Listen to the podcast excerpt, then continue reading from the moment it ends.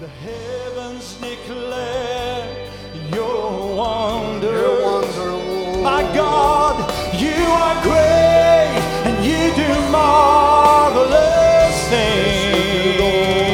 Hallelujah. For you alone are God. You alone are God. There is no one No one else else like you. And they believe you with all your Let heart. the bride Thank you, declare that you, you have done great things. You have done great Everybody, things. Mighty you mighty are. you are.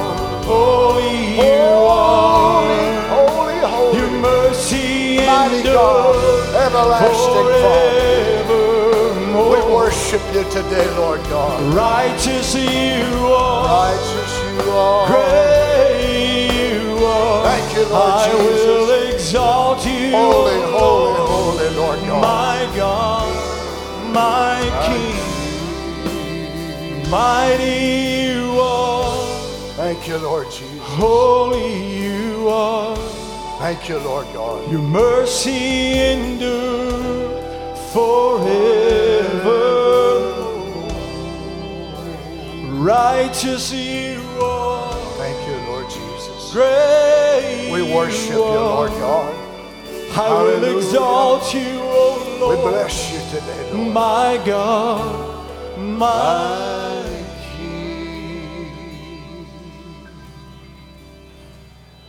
Heavenly Father, as we bow our heads today in your awesome,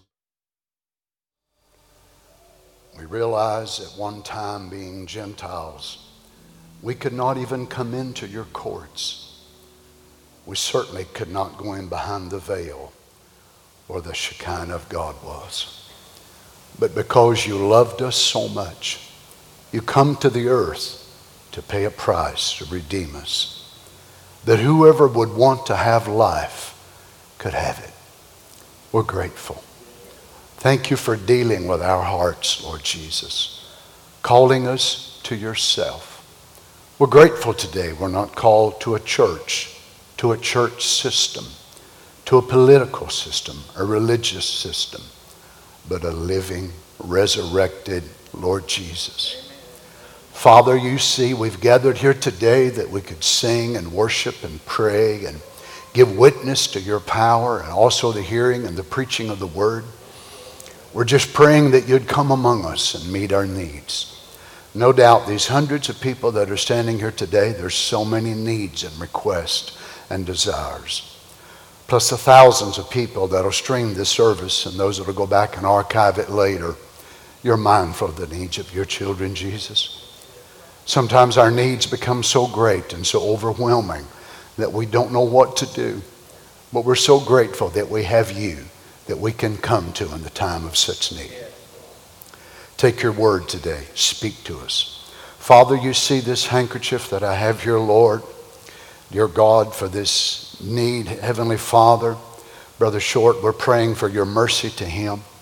Also, Lord God, we're asking you for Brother Louis' brother, Brother Bob, they're in the hospital and they've done several tests on him and still can't figure out exactly what's going on with him. But I send you a word today in the name of Jesus. May the Spirit of God touch him, Lord. Bring him out of that hospital, dear God. Make him well. Speak to every heart today, we ask, in the name of the Lord Jesus. Amen. Praise the Lord. Isn't it an awesome opportunity to be a Christian today? To be able to live for the Lord Jesus in this hour of terrible darkness, and so much is coming upon the human race, and people don't know what to do. They don't know which way to turn, they don't know which way to look. It would be the same way if it wasn't for the grace of God. We're so grateful for Him today.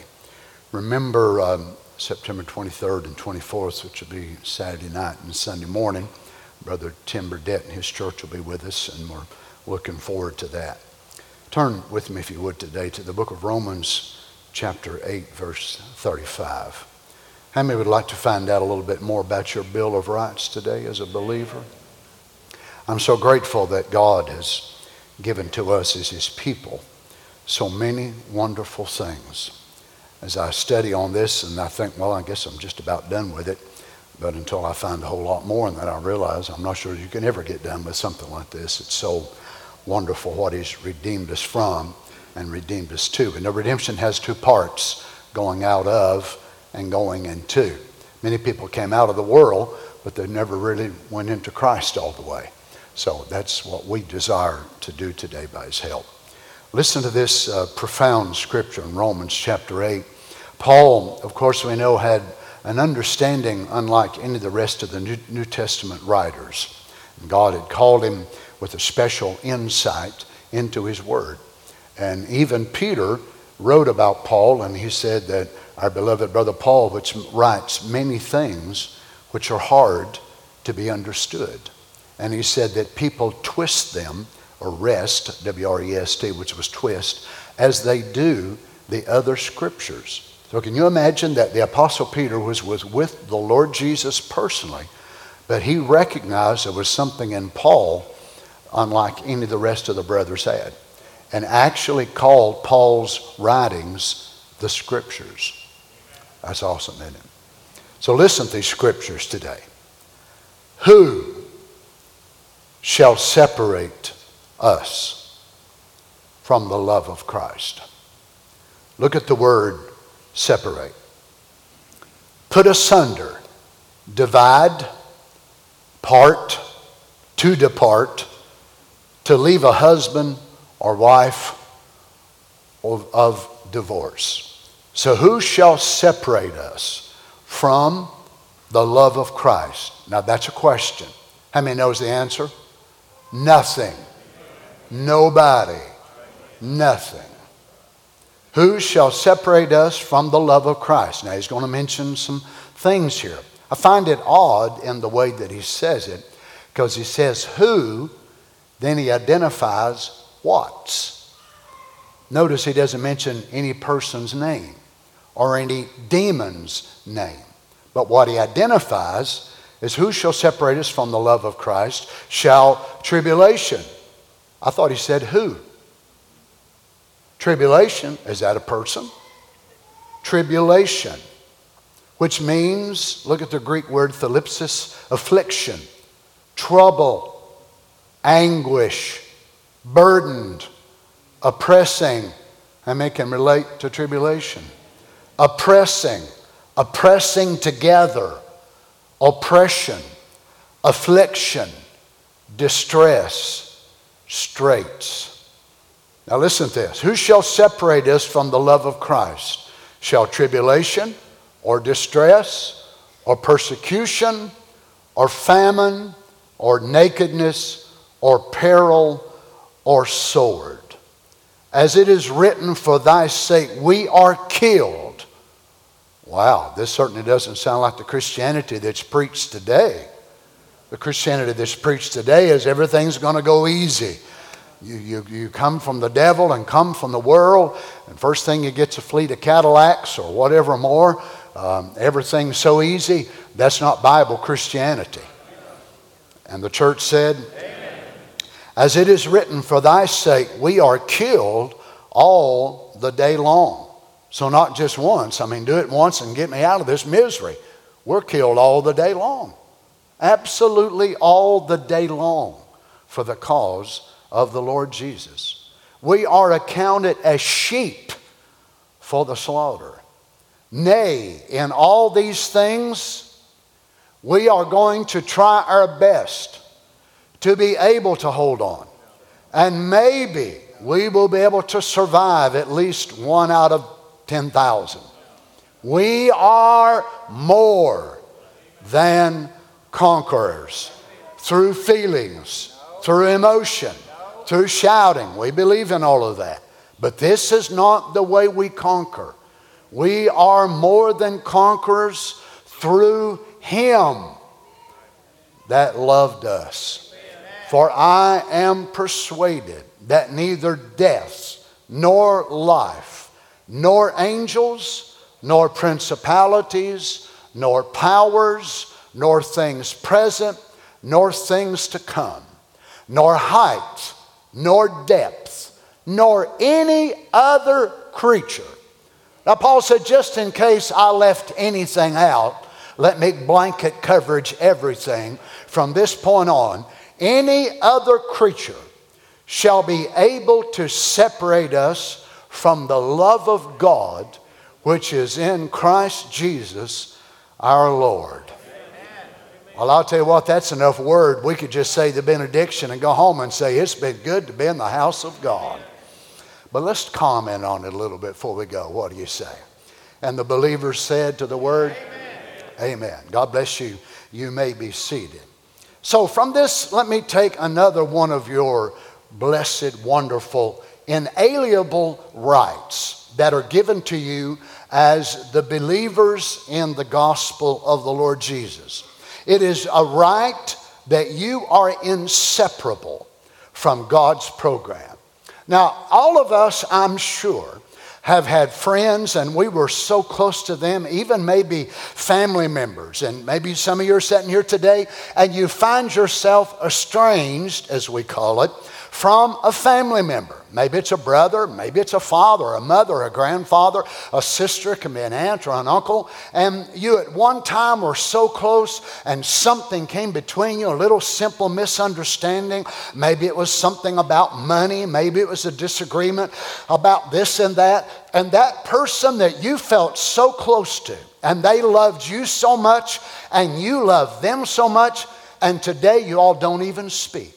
And today you find yourself, when you think about that person, you find yourself feeling a very unusual feeling about them. It's, it's an estranged feeling that you don't feel the same way you did before. And if you truly love that individual, I'm sure that you feel sort of sad because you reminisce of the good times you had together and you think of the days you spent together in family gatherings and you think of the things that you talked about and the fellowship that you had. Oh, but it's been six months, maybe a year, maybe it's five. And you thought your bond, your bond was together was so inseparable.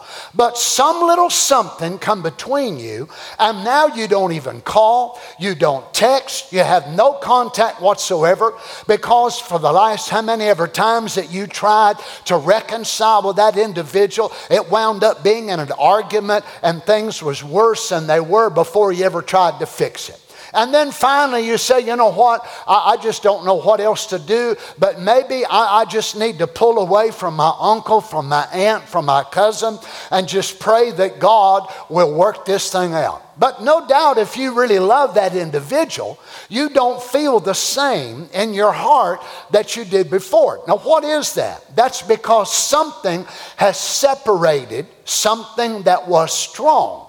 Now, had it not been for the determinate counsel of Almighty God, there would every one of us that are saved and since the cross down through time, Satan would have found out a way to most likely separate every one of us from the love of God had it been based on our faithfulness, had it been based on our durability.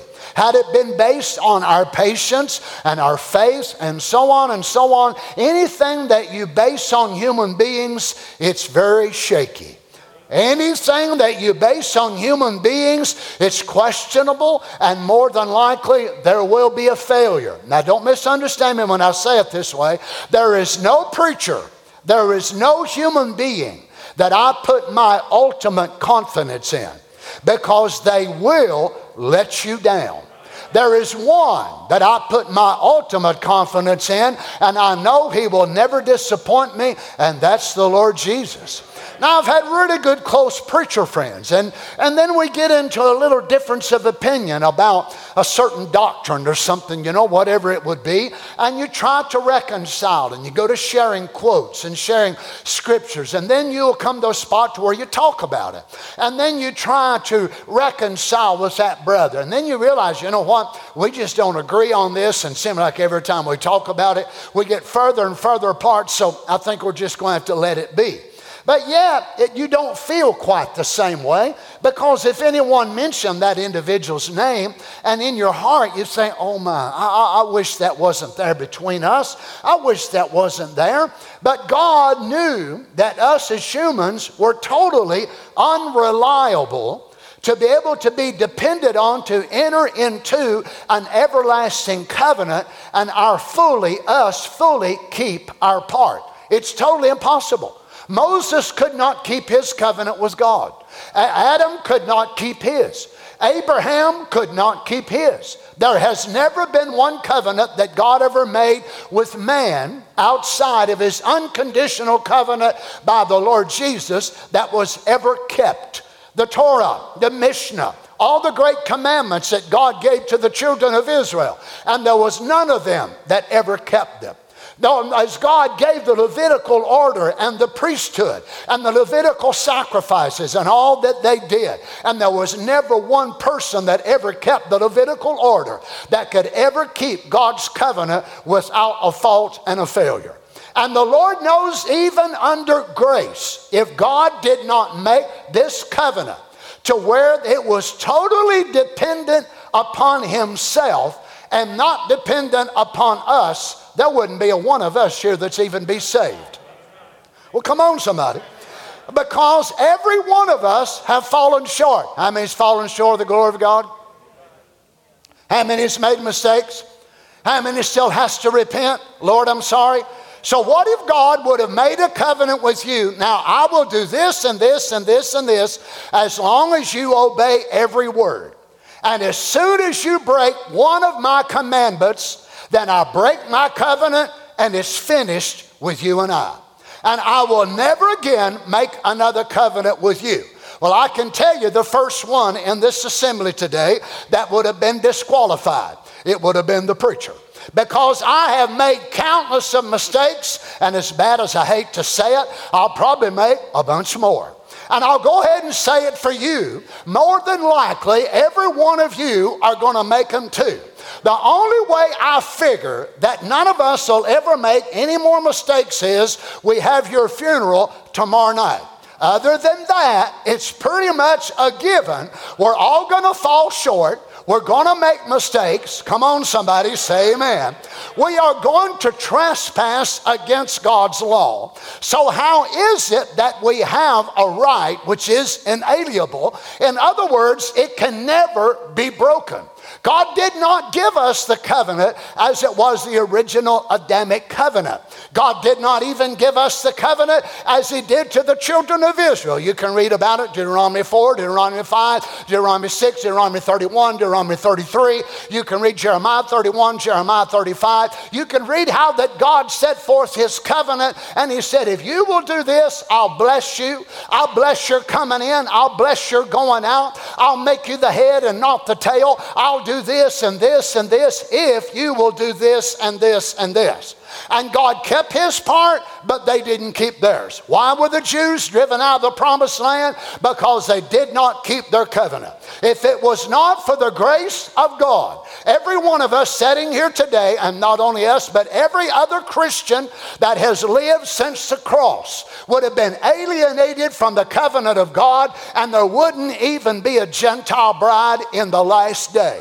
But God could not make it on the trust or the ability of a human being to keep a covenant. I don't care how righteous you think you are today, how much you pray, how much you read your Bible, how many times you go to church, you help the widow, you help the poor, you do all of that. There's not a person in this building or a person around the world that has the ability in them to keep every one of God's covenant promises and never fall short of the glory of God. Now, here are some of you come to church today and didn't think you need grace, and I've done hit you right in the face with the awfulest need of grace of your life. You needed to praise God. You're going to need grace to walk out of this building. You're going to need grace to go to work in the morning. You're going to need grace to believe God with all of your heart. Because it's not in us. Don't ever get in your mind that it's in me. Oh, I made up my mind. Glory to God. I grabbed the hold of the horns of the altar. I'm telling you one thing. I made up my mind. Oh, glory. It wasn't you doing any of that, it was the mercy of God.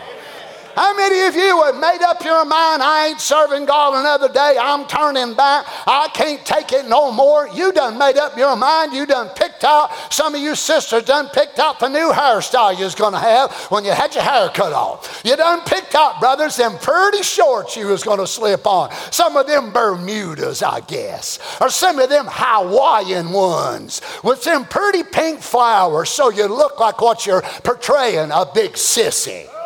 Well, preach, Brother Donny. Some of you done picked out the brand of cigarettes you's going to start smoking. Some of you may have picked out the alcohol you was going to start drinking. And all of a sudden, something got a hold to you that wasn't you. It was bigger than you, better than you, greater than you, more profound than you, stronger than you. Who is it? It's the covenant keeping God. And He come by His grace and undergirded you in the time of your greatest trial and gave you the ability to stand there and say, Lord, I'm so sorry. I can't believe I was even thinking about going back to the world. I cannot think I was even thinking about such a thing. But what was it? Oh, you say, I, I got a hold to myself. You never done no such a thing.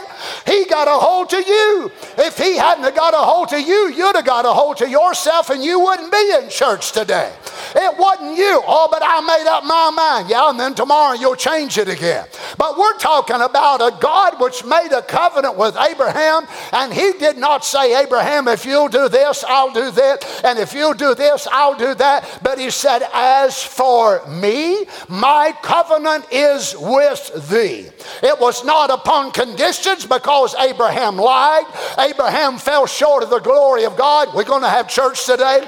Abraham lied. Joseph, oh, Jacob, look at all of those patriarchs. Look at every one of the 12 sons and what they all done. Look at Peter falling short of the glory of God, turned out to be a cussing preacher and denied the Lord Jesus that he even knew him. It was not that Peter was a great man. Peter was a coward when it come right down to it. How was it that Peter could stand? I'll tell you, Lord, I'll never deny you. No, sir. John will. I know John ain't got the right spirit about him. James will deny you, Lord. And Bartholomew will deny you. But I'll tell you one thing, glory to God. I'll never deny you. Hallelujah. I'll stand up here, praise God. Watch it, Peter. You're bragging on your flesh, and God's going to humble it. I wonder how many of us was like Peter. I'll tell you one thing. I'll be standing when there ain't nobody else. Uh-huh. And God will let you fall flat on your big face and mash that big mouth of yours and that big nose of yours.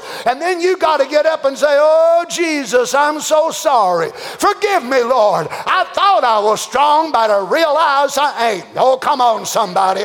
But God said, I'm not going to make this covenant with their flesh. I'm not going to make this covenant with their faithfulness, but I am going to make this covenant with my seed, which I will place inside of them. It will motivate them, it will mature them, it will drive them, it will lift them when they are low. I will make this covenant with myself and place a deposit of myself inside of them. And this will be what brings to pass a tremendous victory in the love divine because it's not my determination, it's not your determination. Hey, we're going to have church this morning.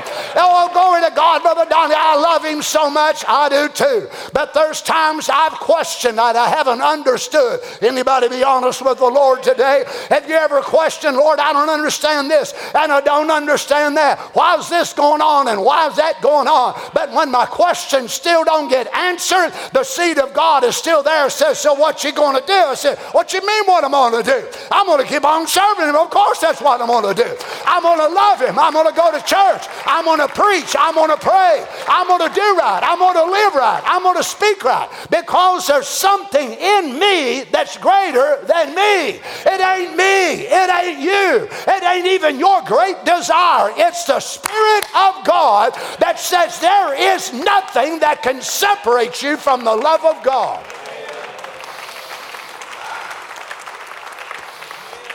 Notice this the prophet said, God don't want you to be frowning.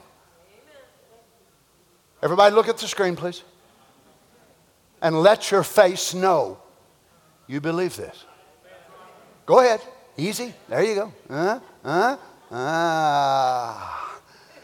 Even science will tell you it takes a whole lot less muscles to smile than it does to frown. God don't want you to be frowning. God wants you to be happy. The human heart was made to be happy. Worry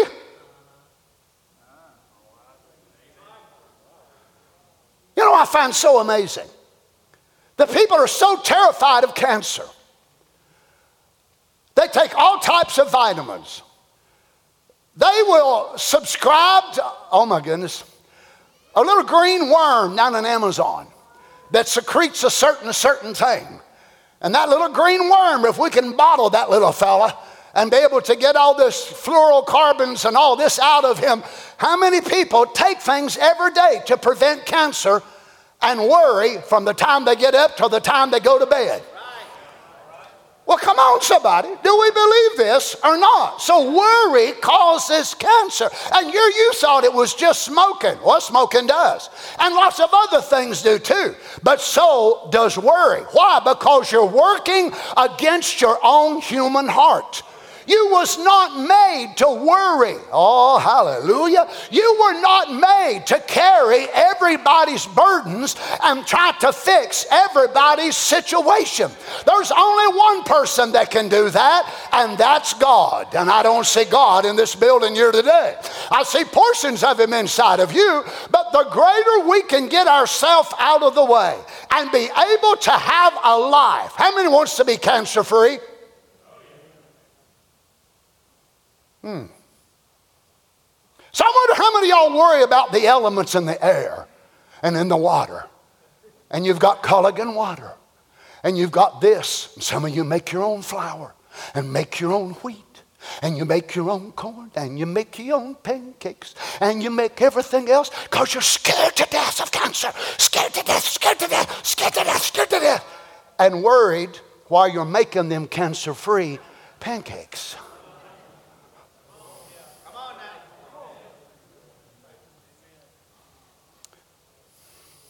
Worry will cause cancer.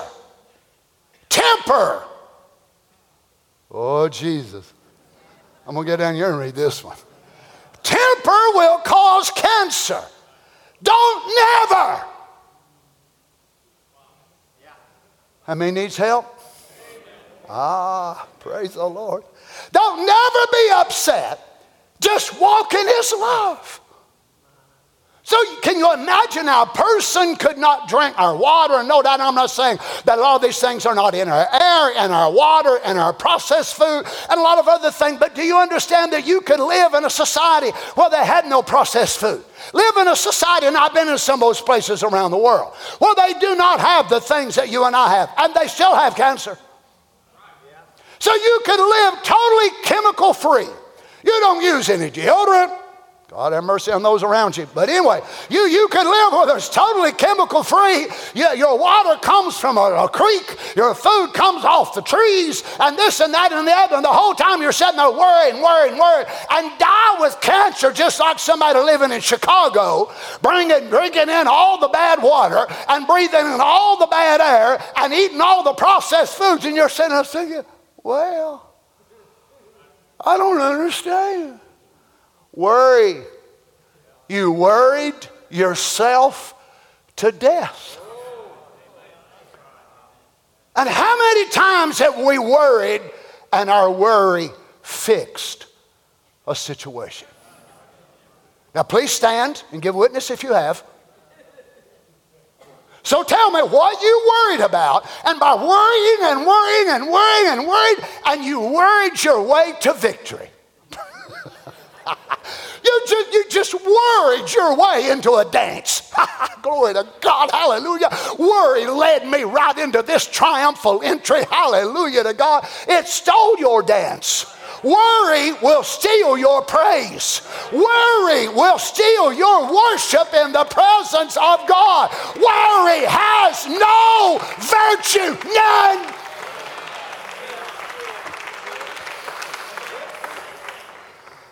Help me, Jesus.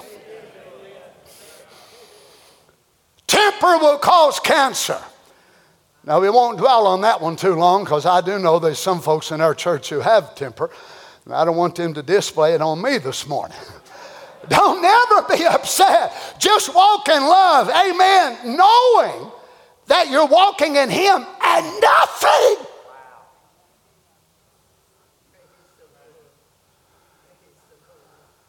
Can harm you. There's nothing can harm you. There's neither powers, things present, things future, things can separate. Nothing can separate us from Him. We never come in by our own will.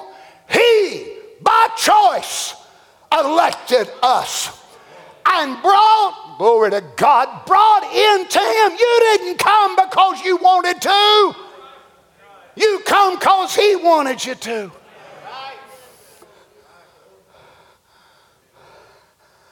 So, in other words, I'm secure as long as He wants me. You're secure as long as He wants you. And He don't ever change His mind about His word. So, if He ever thought of you, He can never think a new thought of you. I don't want you no more. I don't love you no more. I'm going to divorce you out of my mind. He can never do that because He's God. Nothing can separate you from the love of God. Oh, you say, Praise God, Brother Donny. If that's the way it is, I'm going to go out today after church and I'm going to get drunk and I'm going to do this and that and the other. You don't even know Him yet. You see, once that hits your heart, it strikes you with such a reality, you don't want to do anything wrong. You don't want to do anything wrong. You don't want to sin. You don't want to see how close you can get to the world. You want to see how far you can stay away from it. Why would you want to hurt a being like this that knew you could not keep a covenant? Impossible. So he said, This is what I'll do. The book of Jeremiah shall come to pass in those days. I will write my covenant upon their hearts. They will love me in spite of mama. They will love me in spite of daddy. And most of all, in spite of their self. You know, the bride's going to be bride in spite of herself. You're going to be saved in spite of you. You realize that? We're going to be saved in spite of us. Most of us ain't worth a plug nickel. We're sorry. We go, I tell you what, some of the laziest people, people don't pray. People don't put forth the effort, near put forth the effort that drunks do. Drunks have to go to a lot of trouble some to get on drunk. They've got to drive a good distance. They got to sell their, their, their car. They got to sell the wheels off the car. They got to steal. I mean, think, did any of y'all have to steal anything to come to church today? Did anybody have to hold up somebody on the side of the road and say, I've got to go to church, I've got to get a fix. I've got to get a fix. I've got to go to church? Did anybody risk robbing anybody to be able to get gas to come to church? But drunks do it, drug addicts do it. Why? Because they've got to have their fix. But not Christians. We got to be pumped. All right, everybody, let's praise the Lord. I just don't feel it. I'm so sad. I'm so burdened down. Old drunk gets up. Where am I going to get my fix today?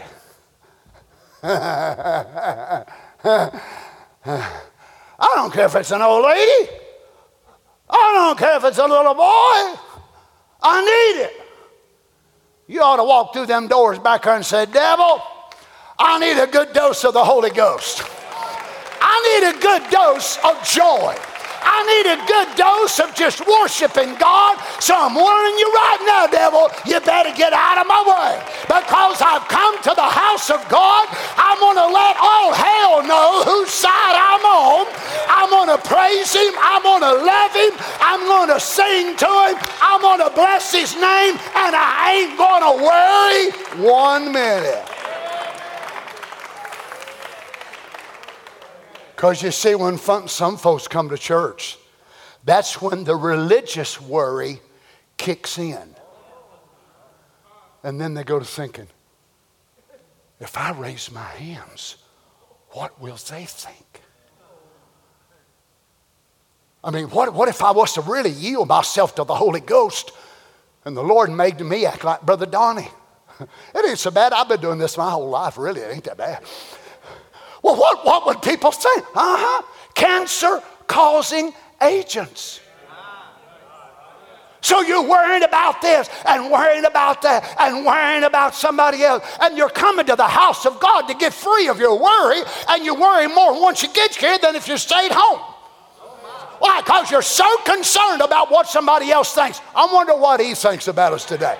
Is he pleased with the way you worship? Is he pleased with the amount of times you raise your hand and the amount of times you sing? Or is he pretty dissatisfied? Oh my goodness. Whew. Is it just me or is it hot in here today? Whew. So notice this nothing can separate us from Him. We're in Him. We never come by our own will. He by choice elected us and brought us. So it's His business to take care of what He's took Himself.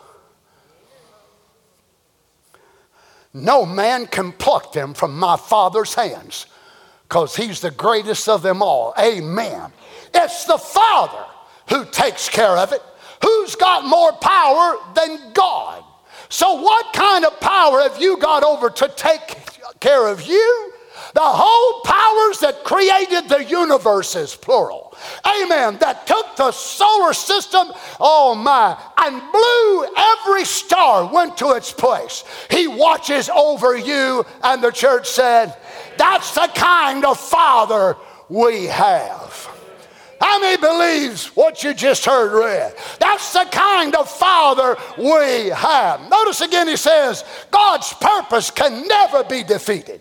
There is nothing can defeat it. So how happy we ought to be today, resting upon that beautiful revelation of the word of the living God, that there is neither things present, nor things can come, nor sickness, nor sorrow, nor death, nor perils, nor anything can separate us from the purpose of the living God. Oh, but Brother Donny, it's bad. The world is in bad shape. I know it is, friends. But there is nothing that can separate you from the purpose of the living God. It ought not to weight us down in this troublesome time. It ought to give us such a consolation to know the same God that held Shadrach, Meshach, Abednego, and Daniel in the lion's den is the same one that's got a hold to your life today. But I'm in the middle of trouble. That's right, you may be. But he will bring you out of that trouble because there is nothing can stop his purpose. Hallelujah. There is nothing can ever separate God's great, immortal, eternal plan. It must be as God has said. Notice again, Paul in verse 39 nor height, nor depth, nor any other creature shall be able to separate us. Again, I love the way the prophet says it this way He called by election, He sent His church in order. And he said, No man can come except the Father draws him. You never come to God because you wanted to. You come because Christ called you. If you're saved today because you want to be, if you change your mind, that means you're lost again. But if you're saved because He chose you, well, that means you'll never be lost. Amen. It is part of my rights. Then, if it is my right, why should I fear?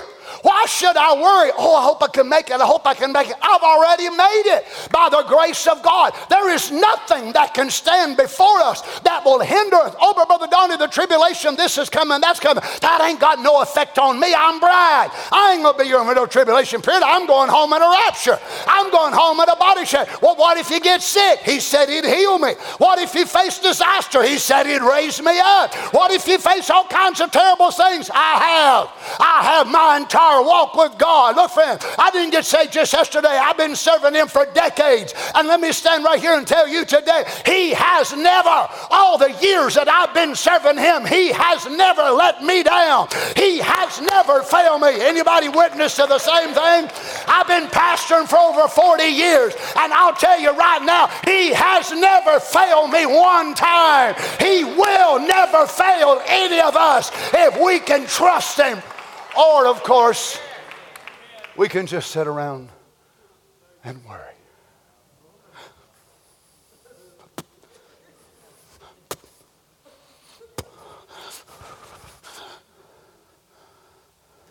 I told you of the so called prophecy that I heard years ago in Pentecost. When someone spoke in tongues and then someone supposedly prophesied. He said, Yea, the times are so troubled. Even I, the Lord God, am shook up. That's not my Lord God.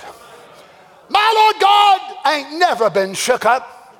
They make no nerve pills for the Almighty. The Almighty does not need any nervous tonic. He don't have restless leg. He don't have restless hand. He don't have restless heart. He don't have restless mind. As a matter of fact, when he come to the earth and they thought they killed him and he showed up down on hell's door and he knocked on the devil's door and the devil come to the door and said, oh, it's you. The Lord Jesus was not standing there shaking. Oh, I'm so terrified, devil. I'm so terrified. He said, I thought I got you when I got Abel. Yeah, he said, but I have arrived and my blood blood is hot on Calvary, and I've come for the keys. Let me tell you something. The Lord Jesus reached and grabbed a hold to the key of death and hell and cancer and TB and oppression and sadness and weariness, and He kicked that door shut, and the devil don't even have the keys to his own house. And you are free. You are free.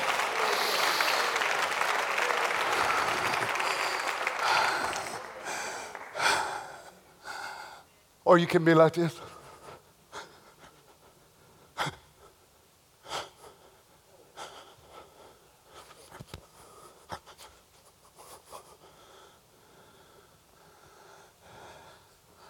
Or you can use reverse psychology on the devil.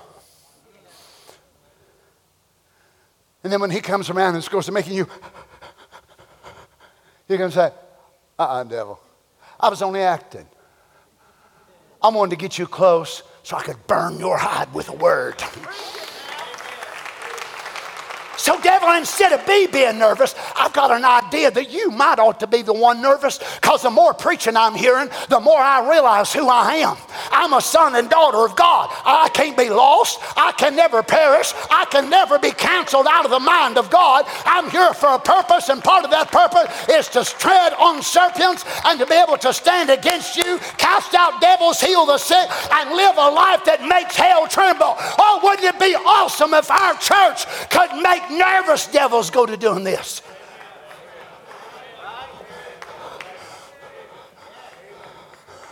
I hope after this service, all of them that's here, there's a bunch of them here, I can feel them. But I hope they go like this down to hell after church. And Satan said, Lord, have mercy. Where have you been? Whoa, whoa, whoa, whoa, whoa, whoa, whoa, whoa, whoa.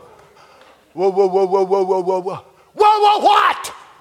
Word of, life, of life. Spit it out, devil. Word of life, church. So, did you hear what he preached? There's a young man on the front that got it. There's a young sister there that got it. There was another one back there got it. I know if they ever see who they are, we're in trouble. If they ever see who they are, if they ever get it, they don't have to worry. They don't have to fret. He loves them, He cares for them.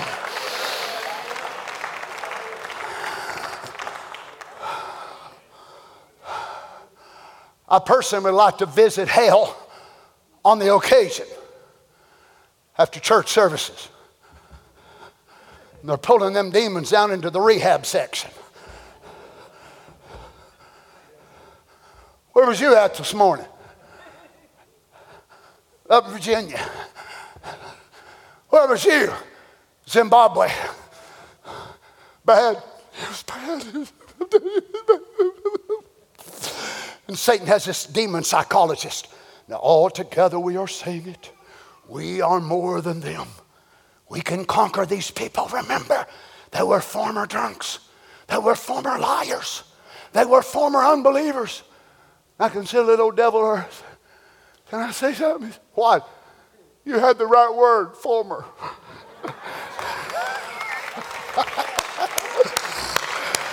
they ain't no more. They ain't no more. They're recognizing who they are. They're washed. They're filled with the Holy Ghost.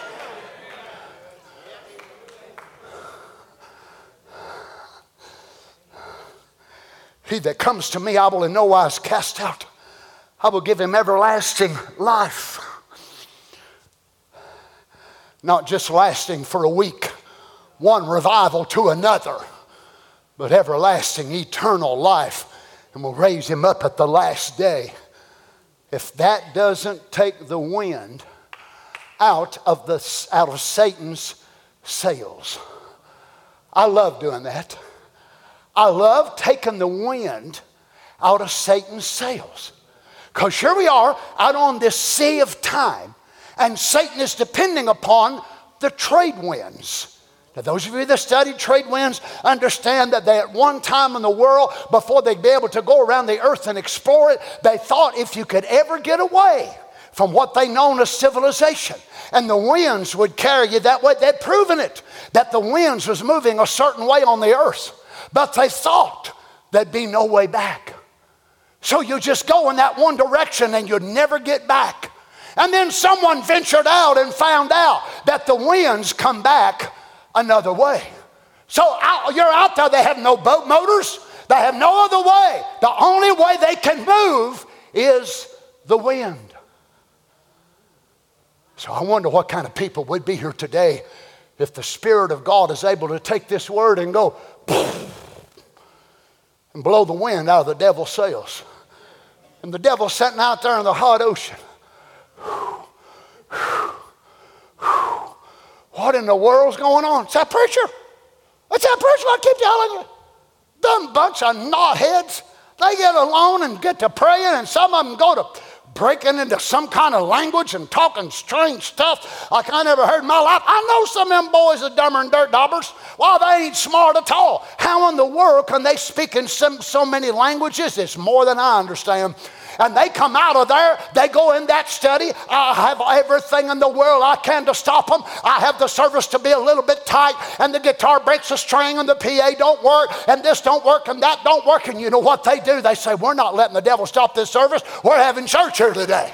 So they go ahead and they start preaching, they start saying, and them saints, it's like bombs. It's like a, a, smart bomb. And he'll come over them with a drone, and all of a sudden he'll push the trigger. And they see it. Oh, my Lord, that's me. And then he'll fly over another one and it drops on that one and that one and that one and that one. And I, I was convinced the majority of them wasn't even coming back Wednesday night. I done had them so down and so defeated. They said, Well, I guess this will be my last day coming to church. I ain't never coming back. After church, they went looking for me. And they said, All right, devil, where are you? Where are you, you liar? You liar. You have defeated me. You stole my joy. You stole my happiness. You caused me to worry from the time I wake up till I go to bed at night, and then you even torment my dreams with worrying dreams. But guess what today, devil? After this service,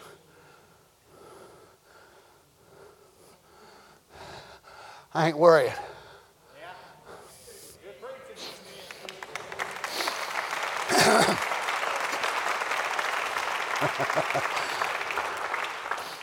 now, I ain't going to ask you to raise your hands because I don't want you to lie.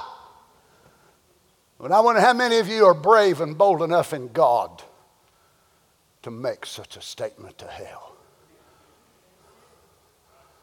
I will never worry Well, I guess we can close the service because I done killed it, ain't I? and then, friends, you wonder. You say, well, we've got everything we need. Do we? I wonder what kind of church we could be if we could believe and take God at His word. Brother Donny, how can you say such a thing when your daughter has been given up by the doctors, one after another after another? Because my hope and in the doctors. But Brother Donny, they have no more treatment. Well, I agree with that. But Jesus does. But her pain has got worse. It has. And as it gets worse, we just pray more, don't we? That don't change one thing. But Brother Donny, aren't you worried? Aren't you afraid that, that, that the devil's going to take her out of God's hands? That devil can never take one out of God's hands. He ain't big enough. He ain't got enough power. Come on, children. I ain't just talking about my daughter. I'm talking about yours and your sons and your family and your children. But instead of believing, we worry.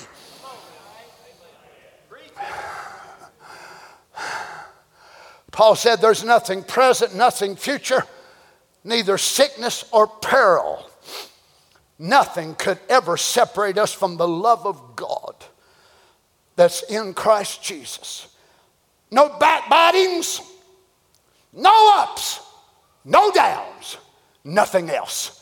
Nothing can ever separate us from the love of God that's in Christ Jesus. Sickness, sorrow, hunger, strife, differences in the church, difference of opinion, no matter what it is, nothing can ever separate you from the love of God.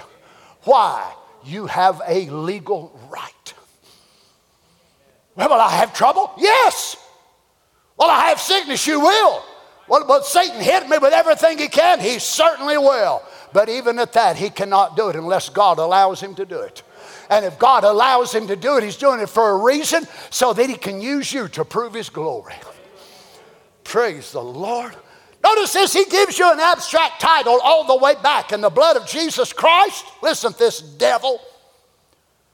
The blood of Jesus Christ is just as good as it would have been shed 10 minutes ago.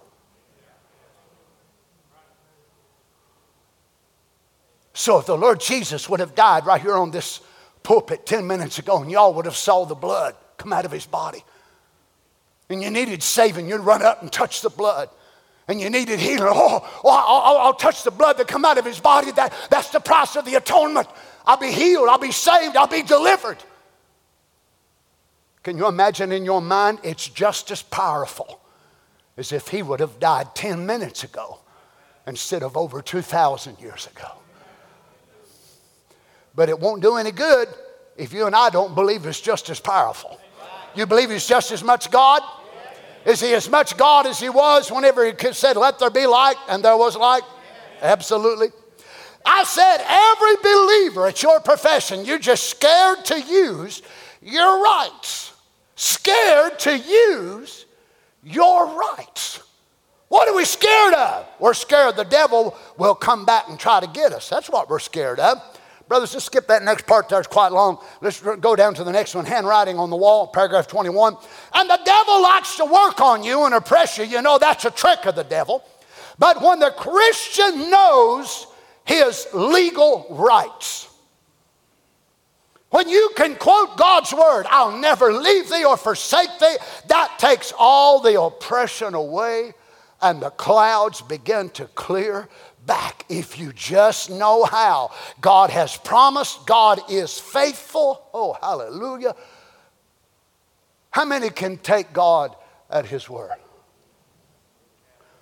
Well, Brother Donny, what if I don't feel anything? Jesus never did say that. If you feel it, you're better. He said, Did you believe it? Notice again, oh God, what an evil thing Satan is. He binds the helpless. He comes in by force. He puts the children of God into corners.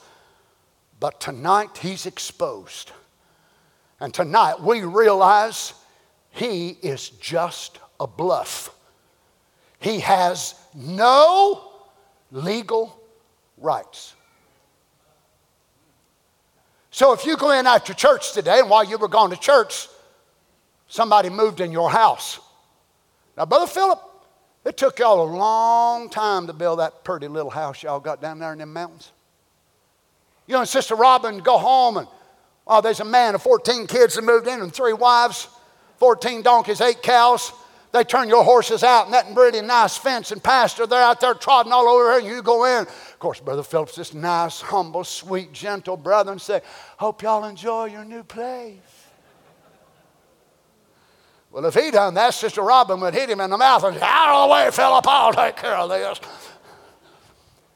There ain't one of us. I don't care how humble, how loving, how gentle. If we would go home and someone had moved in our house while we were at church, and we said, Well, I guess we'll just have to find us another place to live. Hope y'all enjoy it. And they still, you get ready to leave and say, Hey, wait a minute, don't you think we're going to pay the payments? Give us your forwarding address. Because you're still paying the payments, you pay the insurance, and you pay the upkeep. Yes, yes, I'll, I'll give you my address as soon as I get a little pup tent on the side of the road, and I'll let you know what my mailbox is. No, we'd never do that when it comes to our natural possession. We'd fight. We'd take somebody to court. Don't sit there and look at me like you wouldn't do it. Why, you'd sue somebody in a New York minute. If they come out there and they stole your car, you might have an old jalopy on the outside and it's sitting out there, ain't started in five years. And somebody said, What's up? Well, you believe that he stole my car. That belonged to great uncle so and so and so and so. If you would do that for a car, if you would do that for a house, what about your health? What about your peace? What about your joy? What about your right to be a son or daughter of God? We need to take the devil to court and say, Lord Jesus, he's trying to steal my body, he's trying to steal my health, but I want to sue the devil.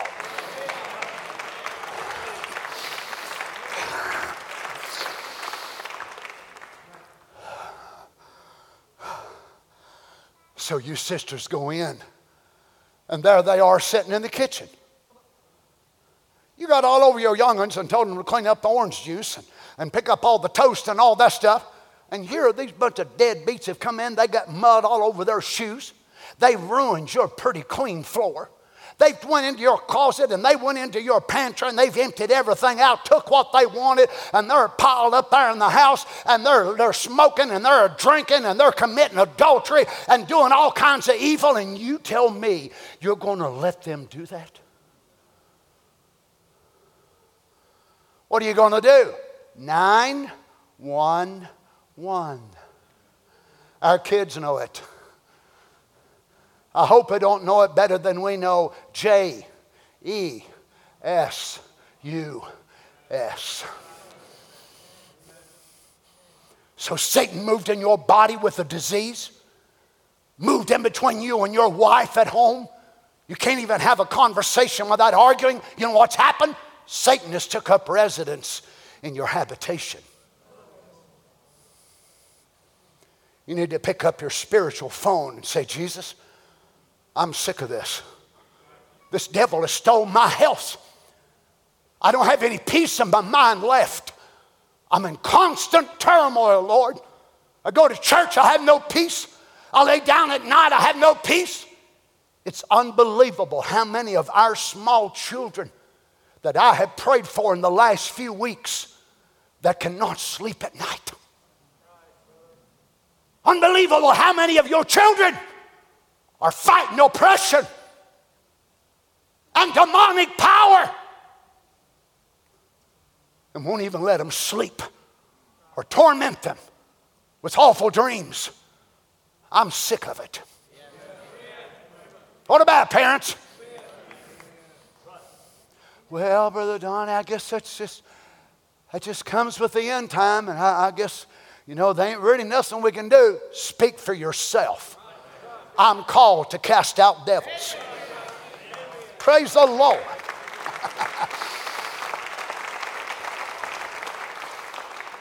Satan has no legal rights over our family, over our heritage, over our body. Well, now, Brother Donny, you can just expect it now. You and Sister Carol turned 67, we all know, and you're getting to be an old man. I didn't need you to tell me that, but thank you for the info. But show me one scripture in the Bible that tells me I have to be trodden down with blood pressure.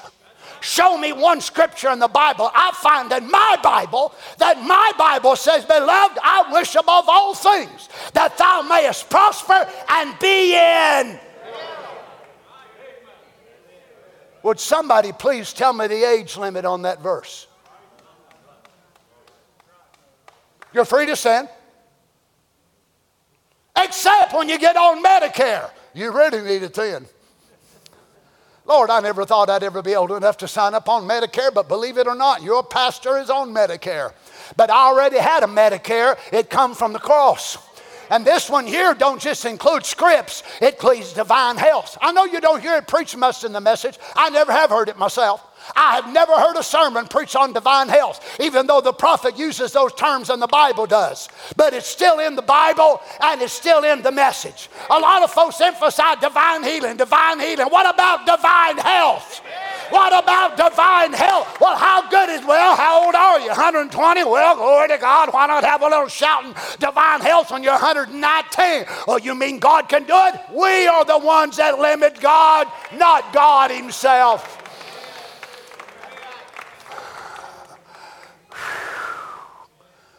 So we just accept it. Well, high blood runs in my family. I guess I might as well go ahead and get on high blood pressure pills. Lumbago, oh, oh, oh, lumbago runs in my family. Uh, and uh, flat feet, yep, flat feet. If you claim everything every member of your family's got, what do you want me to say at your funeral? You'll be doing good to live to Wednesday night. Where do we get all this? Where does the Bible tell us? Start claiming blood pressure when you get so old. Where does the Bible instruct us? Where does the message instruct us? Alzheimer's kicks in in your family at a certain certain age. Well, I mean, I hate that thing. But who says I have to run in that same cycle? Why not let that Alzheimer's cycle break with me? Or break with you, or break with you, or break with you. Or you want to stand in line for Alzheimer's? You want to stand in line for Parkinson's? You want to stand in line for the rest of this stuff? It don't mean he won't try to put it on you, but it means you ain't signing for it you look the devil in the face and say that, take that box of rattlesnakes right back to hell where you come from. We ain't a serpent handling church. That's the only way we handle devils is kick them right back to hell. Take your sickness back to hell.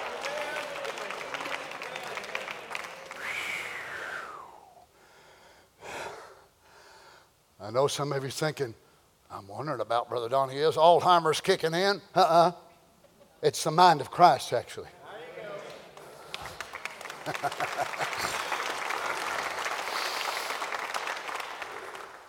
Let me find a place to close.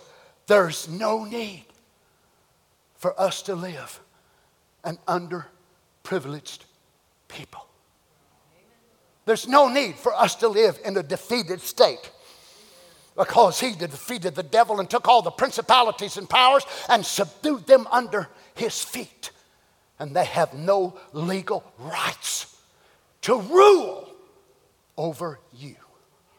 We are Christians filled with the Holy Ghost, and we don't have, we don't have to have the devil dictate to us. Christ delivered us total deliverance. Delivered us from evil, delivered us from sin, delivered us from habits, delivered us from talking, well, some of us still need deliverance from that for sure. Delivered us from blackguard. Delivered us from all kinds of smutty things. He totally delivered us and put us into His holy hands. A complete, total deliverance. Praise God. Praise God. It's my right. It's my right to walk with an inseparable attitude toward God. even when I don't feel Him. How many goes through that in your life and you just don't feel the Lord the way you want to?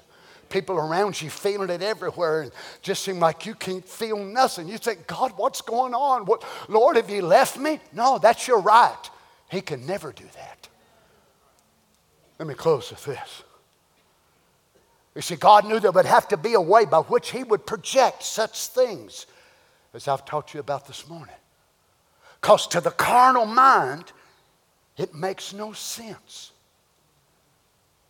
And as much as we love and appreciate all that medical science has done to help us, but you know yourself in your lifetime, most of you, that medical science has started identifying more genes and more things that are inherited. So if somebody in your family winds up with a certain thing, then they want to check everybody else in the family. Well, have they got it? Oh, that's in your gene pool. And if you're not careful, you will accept that. And science is making it easier for you to believe. Years ago, people didn't know that many of these things run in their gene pool, so they didn't expect them. But now we do. So now you can go get scanned. Lord have mercy, I wouldn't recommend that. You come out there with a list that long. Well, you're prone to this, you're prone to that. I wonder how many people sign for the whole list before they get to the parking lot to pick up their car. Mm-hmm. For who hath known the mind of the Lord that he may instruct him?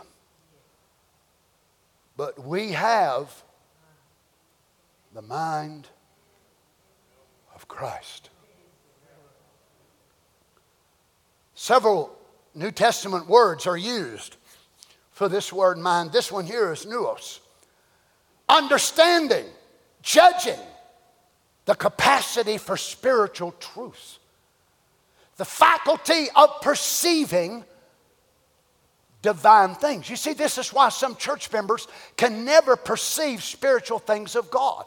A sermon like today, they say, I visited that church today. I believe that's the most strange place I've ever been in my life.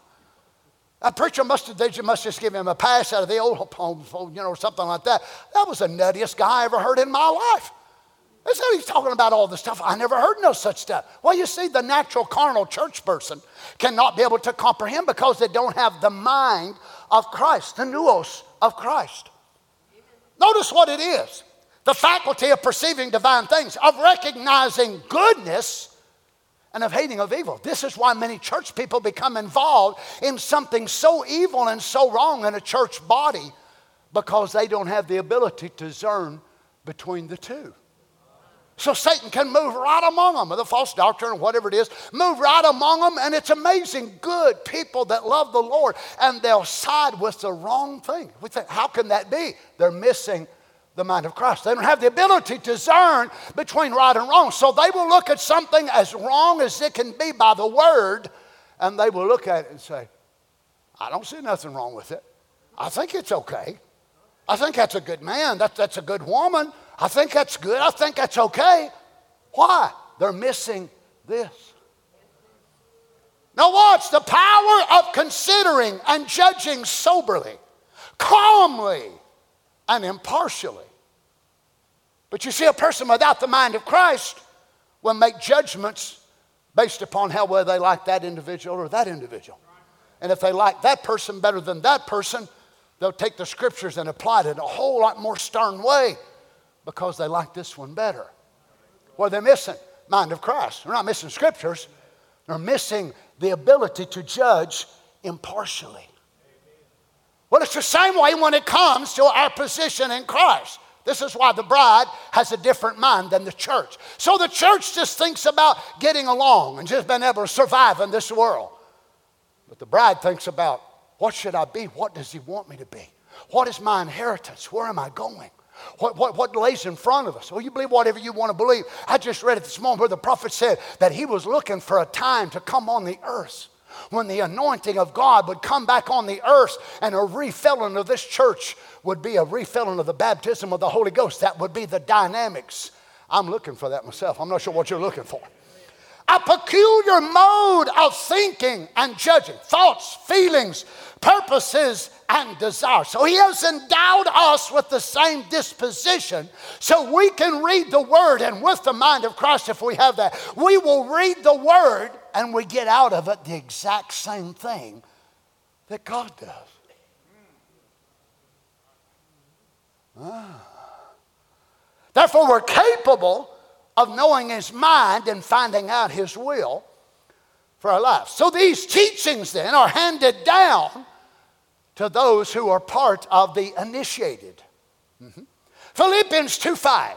Let this mind be in you, which was also in Christ Jesus. Verse 6 Who being in the form of God, thought it not robbery to be equal with God. So let the mind of self emptying be in you. The mind of self emptying, self denial, self crucifixion. This is the way Jesus came to the earth. This was his mind. Let this mind be in you, which was also in Christ Jesus, who being in the form of God thought it not robbery to be equal with God. Now, I hope you can take the other verse. But made himself of no reputation. No reputation. So he wasn't a big guy. You know, I'm the biggest guy among them. I'm a shirt type of guy. I'm the big guy. No, the mind was self emptying. You see, when we meet God on these grounds and we empty self, God looks at us as a vessel ready to receive more of Him. Let's stand.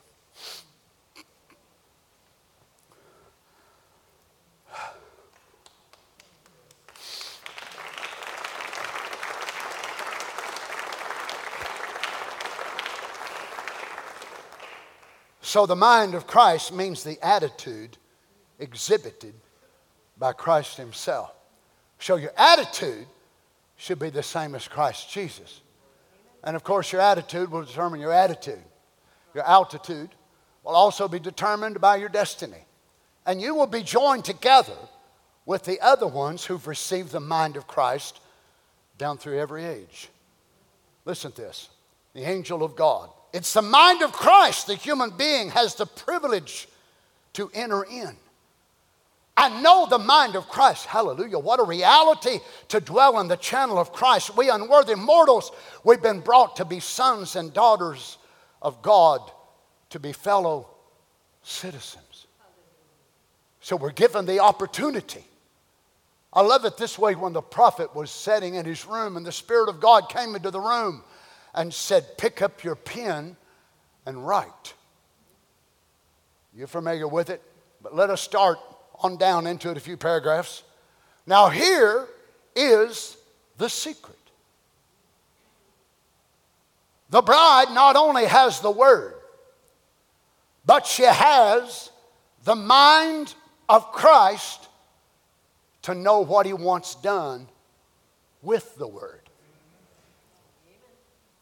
But uh, you see, what Satan wants to do is mimic and impersonate those around us and they think just because they have the word alone, that's all they need. But watch what they do with it, and they'll tell you whether they're out of their mind or not. So, what does God do? Projects to the elect the mind of Christ. You see, Paul wrote to Timothy, and he said, I have no other, no other. Now remember, there was Philemon, there was Titus, there was all kinds of other preachers, but Paul said, There is none other like you who is of the same mind as I am. So Timothy was able not only to get Paul's epistles and Paul's quotes, but he got the same mind to know what God wanted done with Paul's word. What was it? Replicate Christ. Not make a system. So I'm asking you then, what are you doing with the word God's given you. We have this message, we have the Bible, we have all these things, so what are you doing with it? What do you think God wants done with the Word? Just memorize it, talk it, debate about it, argue it, fuss it. What, what, what do you think God, I'm asking you, what do you think God wants done with His Word? Nobody's going to answer. Okay. Well, I'll tell you what He wants done. And then you see where you're at. He wants this Word to be made flesh in us. Read it. Yes. Listen to it. Yes. Say amen to it. Yes. But don't stop there. With the mind of Christ, you take that and become a part of that word.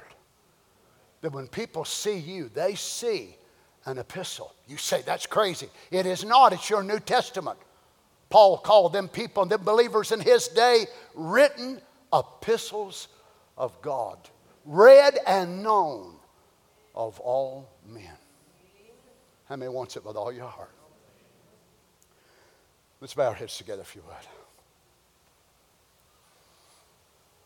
You see, if God can get us as His people to this place that we not only memorize the Word, so when we're sick, we quote scriptures about sickness. When we're fighting battles, we quote scriptures about whatever it is. But God don't want us just quoting scriptures, but God wants us at His time and His season. Now, listen to me carefully. To where it won't be you quoting it, but the Father Himself will quote it. And you might quote the scripture if you say to this mountain, be moved. But if God ever says it, that mountain is gone. Praise the Lord. How many wants that in your life? God can speak His word out of our lips. I know it's astounding, friends. I know it's absolutely be considered idiotic to many people of the world. But yet, the prophet said there's human faith and there's the faith of God, and you must have a godly faith to believe. Now, to have that godly faith, you must have the mind of Christ in you. That's how God projects to you visions revelations, and all these things by Christ's mind being in you. So your right is inseparable. And then here's another right. You have a right to have the mind of Christ. It's your right to have the mind of Christ. Heavenly Father, as we have our heads bowed, we're asking you today for your help. I know, Lord, that any person that would be physically able to read and able to hold the Bible would be able to read these verses.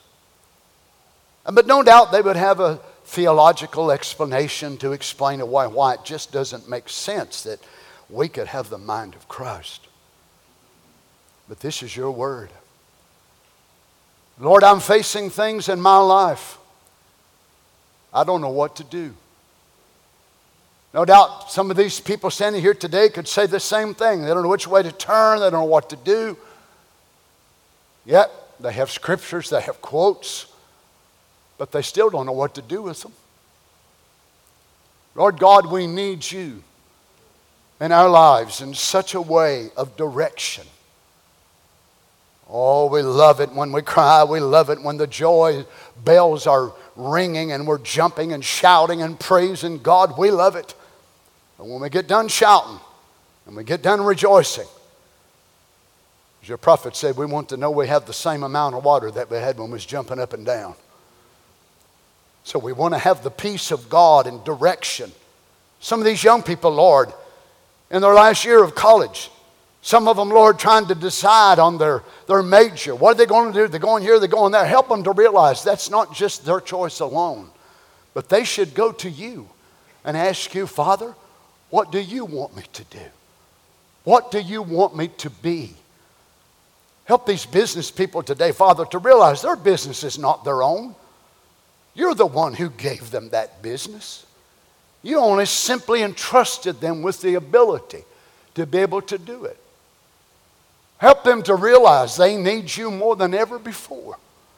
Help every Christian in this place today. Help me, Lord, every other minister to realize we need you in our lives for direction, for leadership, more than we've ever needed you. Oh God, help us. Help us, Father. I need your mind, my Lord. Hallelujah. We need you, Lord Jesus.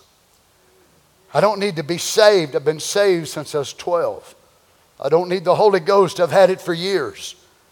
I don't need to be called to preach. I've been doing that for years. But I need your direction, oh God. I need your mind, Father. Hallelujah. Hallelujah. I cannot lead this church by my understanding. I cannot lead this people by the direction I might think we need to go. I need you. We've never been this far before. We've never been where we are. Oh God, I need you, Lord. Help me. Help me, Jesus. These fathers need you in their home. These men need you to guide their wives, their children. Help us, Lord Jesus. We need your mind, oh Father. Hallelujah. We worship you, Lord. I mean, we'd like to just, as join your prayer with me today, Lord, I need you. Men, women, boys, girls, I mean, needs the direction of God in your life like never before. In the name of Jesus. Father, I pray for every one of the ministers here at the church. I pray for the deacons, the trustees, Lord, Sunday school superintendent, Lord. All of those that make decisions around here, Father, we need you. We don't want our church to be run like a business. We don't want our church to be run like some type of enterprise or some type of corporation. We want it to be led by the Holy Ghost. We're not looking for men that are money minded and business minded so much, but men that want to see a move of God. Men that desire to see the lost saved, the sick healed. Forget a corporation, forget executives and this and that. We want the Holy Ghost. We want healing, Lord. We need miracles among us, Father. Oh, Jesus, if you don't move, some of them will die. Lord God, there's people in our assembly, if you don't move, they will not live. If you don't move, Satan will overpower them. But we're calling upon your great name today, Father, in the name of Jesus. Hallelujah, hallelujah. I don't stand here as a business executive. I don't stand here as some CEO or some corporate level. Lord God, I stand here as a servant of yours, filled with the Holy Ghost, petitioning you for your leadership, Father. Help us, O oh Lord. Help us, O oh Lord. We need your healing. We need your deliverance. We need your peace. Lord God, we need you in this hour of darkness and trouble. May the Spirit of God come upon every heart here today, Lord. May they say these similar words I need you, Lord. I need you, Lord. Would you do it before Him, saints? Do you need Him? Can you humble yourself and say, I need you, Lord? I need you right now, Lord Jesus. I need you, Lord. I need you, Lord, right now. Amen. Can we just raise our hands? Now, maybe you're facing a decision. You don't know what to do. You need some direction. Tell him. He loves it when his children ask him for guidance. Father, I'm, I'm, facing a business decision. Lord, I'm, I'm looking at a merge. I'm doing this. I'm thinking about this or that or the other. Is it the right thing to do? Lord, my son, my daughter, and me and my wife are thinking about doing this or that. Lord, would you help me?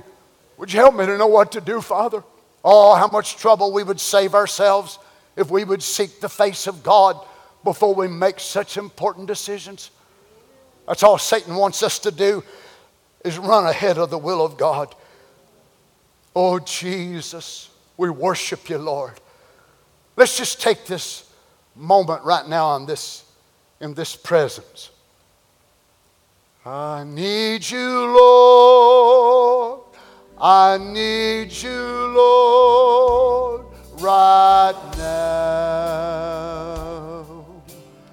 Sing it with all your hearts to Him. Oh, I need you, Lord. I need you, Lord, right now. Thank you, Lord God. Oh, we lift our hands and bow our knees and worship at your throne. We need you, Lord. Right now. Everybody, I need you, Lord. I need you. I need you, Lord. I need you, Lord. Right now. Right now. We need Hallelujah. Oh, I need you, Lord. You need healing? You need deliverance? You need direction, leadership? Tell him. Tell him what you need. You need a refilling of the Holy Ghost. You need your joy restored. Tell him. I lift my hands, bow my bow our knees, knees. and worship at your throne. I need you, Lord.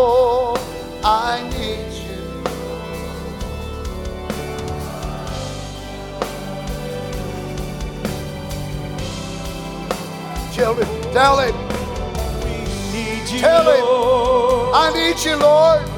We need you, We Lord. need you, Jesus, Right now. right More than ever before. We need We need you, you, Lord. We Our young people need you, Lord. Our fathers need you. Our mothers need you. The preachers need you. Oh, lift our hands. Bow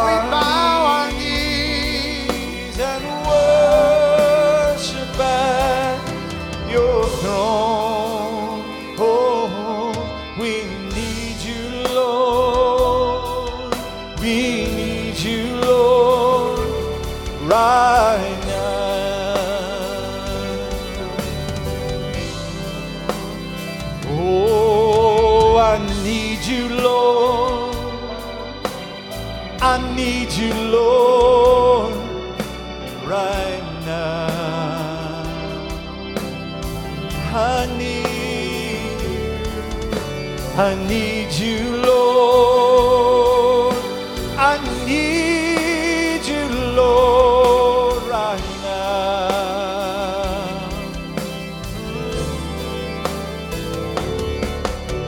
I lift my hands, bow my knees, and worship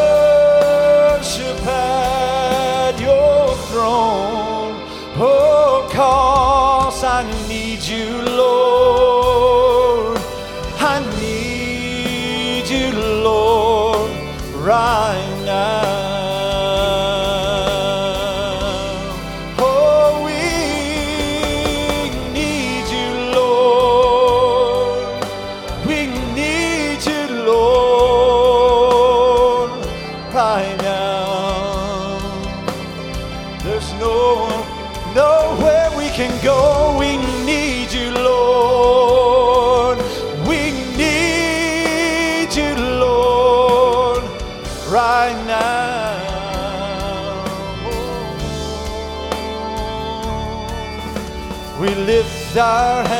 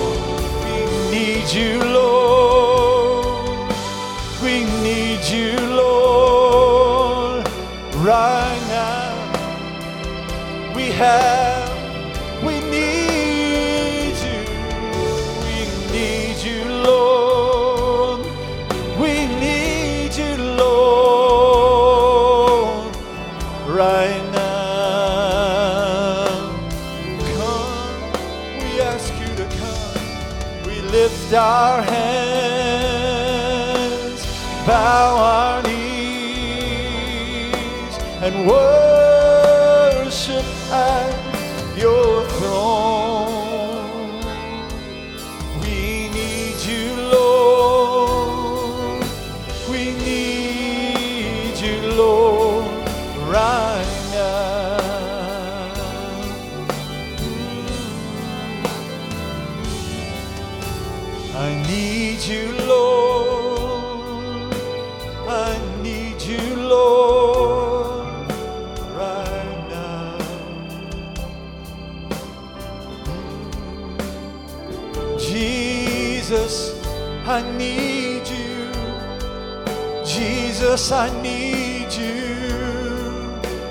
right now. Jesus, come my way.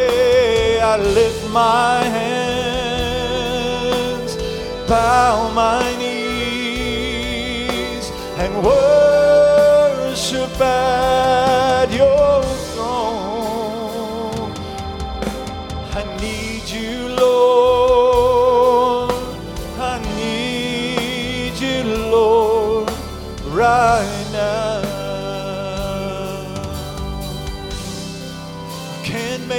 without you. I need you, Lord. I can't live without you. I need you, Lord, right now. I desperately need you, Jesus. I need you, Lord. Oh, I need you, Lord. Come my way, come my way,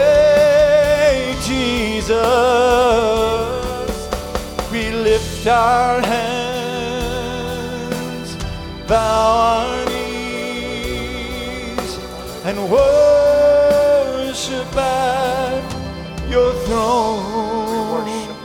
Oh, bless.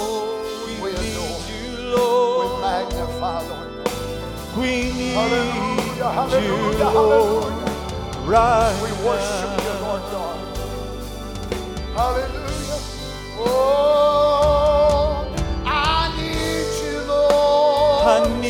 need it with you. Lord. I need you, Lord.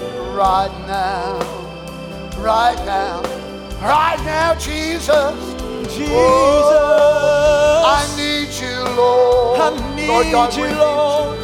I need you, I Lord. need you, Lord. right now. Thank you, Father. Thank you, Father. I lift my hands and I bow my knees and I worship at your throne. I need you, Lord. I need you, Lord, right now. Hallelujah. Praise the Lord God. Praise the Lord God. We worship you today, Father. We bless your name. Hallelujah. Hallelujah. We worship you. We lift our voices to the Most High. Hallelujah, hallelujah. Glory to the Lamb of God. Thou art worthy, for thou wast slain and redeemed us to God by thy blood. Out of every kindred, people, nation, and tongue. We worship you, great Adonai. Jehovah Elohim, Jehovah Tsidkenu, Jehovah Shammah, Jehovah our banner, Jehovah our righteousness, Jehovah our Savior. Hallelujah. Hallelujah. We worship you, Lord. Can we just lift our hands in the presence of the King? Now, you just from your heart, just let him know how much you love him, what he means to you. Praise the Lord. You're inseparable from his presence. He wants to lead you and guide you. He wants to love you. Of the ministers sent me a quote yesterday, and the prophet said, The Lord watches over you day and night, wanting to do things for you. Watches over you day and night, wanting to do things for you. Can you imagine God wanted Moses to build a tabernacle and put it in the midst of the congregation? God wanted to come down by his Shekinah and live in that holiest of holies. God wanted to hear them talk about their children and their problems and their issues and their troubles. God said, Make me a tabernacle, Moses, so I can dwell among my people. How honored we ought to feel today that God don't want just to live in this place here, and then when we go home here in a few minutes, then we leave God behind, but we take Him with us and our souls. Because God said, I don't want to leave you, children. When you sit down and talk to your wife about your issues, I want you to know I'm there listening. When you're concerned about your grandkids, when you're concerned about your bills, and you're concerned about this and that, I want you to know I'm in your midst. And I'd be honored to help you if you'd let me. Praise the Lord. Praise the Lord God. We worship you, Lord Jesus. Forgive us for not making you a bigger part of our lives. Oh, Jesus, we want you to be part of our family. We want you to be part of our decision making about our children's education, about our vocation in life, and what we should do. I believe you'd help us more if we'd only let you. But somehow we think we're troubling you too much. How many times have I been building something and I just couldn't figure it out? Or how many times have I been refinishing something and I could not get the stain combination correct? And I would stop and pray, and all of a sudden a thought would come to me mix this American cherry number 206 with dark oak number 185 and then mix it together. And there was the answer. Lord, you're concerned about the little things. Oh, if these people only realized how much you want to be a part of their morning coffee when they're sitting there at their table and they're dreading the day and they're dreading the things they've got to face. If they just talk to you, their dreads would be lifted and the worries would be gone and they could start the day with peace instead of worry. Oh, Jesus, we worship you. We worship you, Holy Father. Thank you, Lord God. Sing something else for us, Harry. Let's just worship. Can we just take a few more minutes? I know you got your lunch and all that, but let's just take a few, few more minutes before we go in His presence. Oh, Father. Out on the water Storms raging high.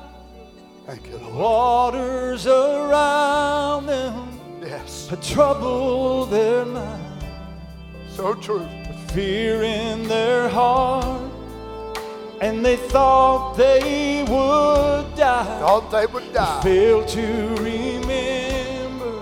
Hallelujah. The Master was the Master nigh. was nigh. He spoke the word, the winds, winds all stood still. All stood still. Even the water Hallelujah. must oh, Obey. obey His will. He calmed their storm just like He will mine. If I'll just remember, He lives deep inside. Why should I worry? Why should I fear?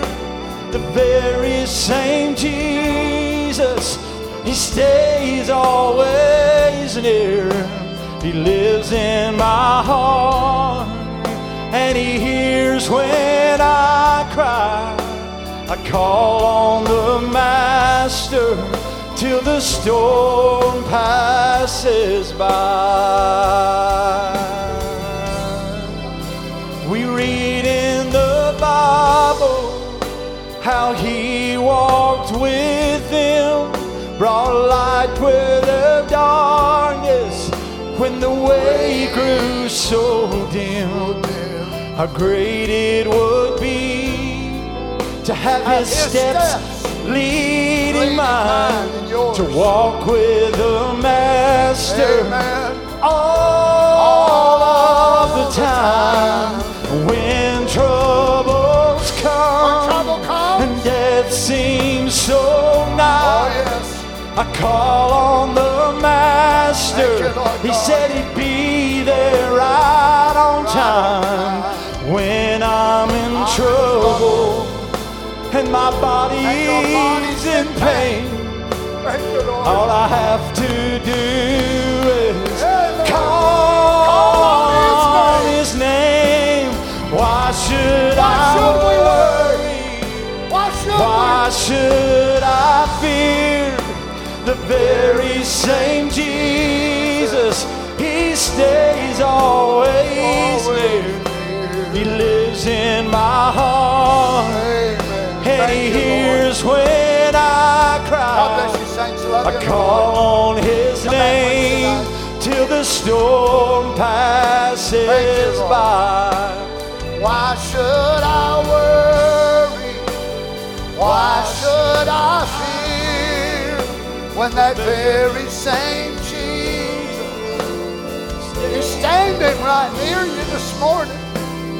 Lives in my heart. Oh, hallelujah. Help us, He Lord. when Forgive I us. cry. Forgive us for not Call on. His name till the storm passes by. Thank you, Lord.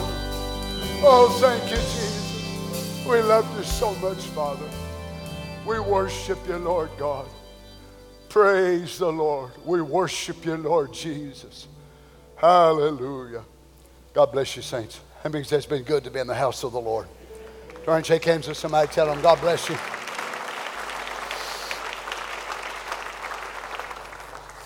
Turn and tell somebody it's good to be in the house of the Lord. God bless you. I'll see you again. Go in the fear of God. Amen. May God be with you. Keep you by his grace. Sing something for us here. Let's just rejoice together as we go. May God drive the worry from your hearts, the anxiety from your spirit.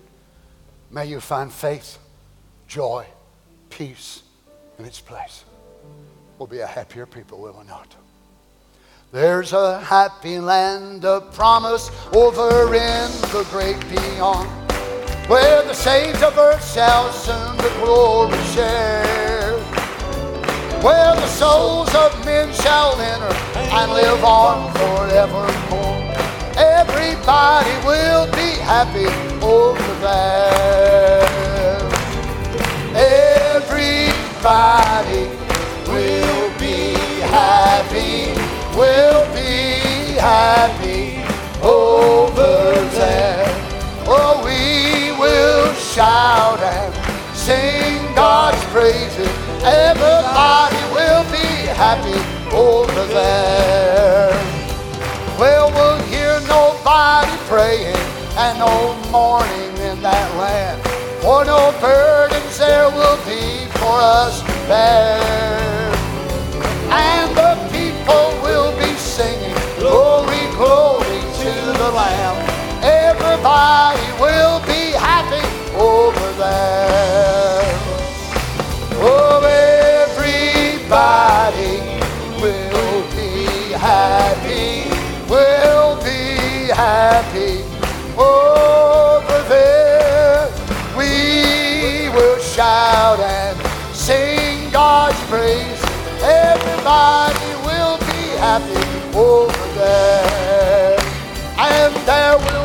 the one who saved us. Who brought us to that land of bright. We will praise his name forever as we look upon his face. Everybody will be happy over there.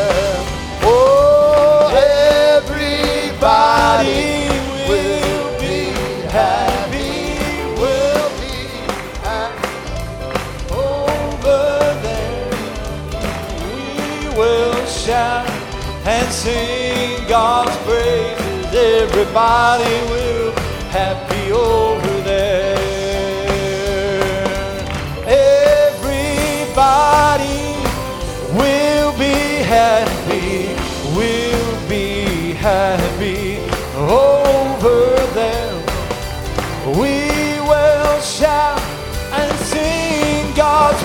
praises. Everybody will be happy over there.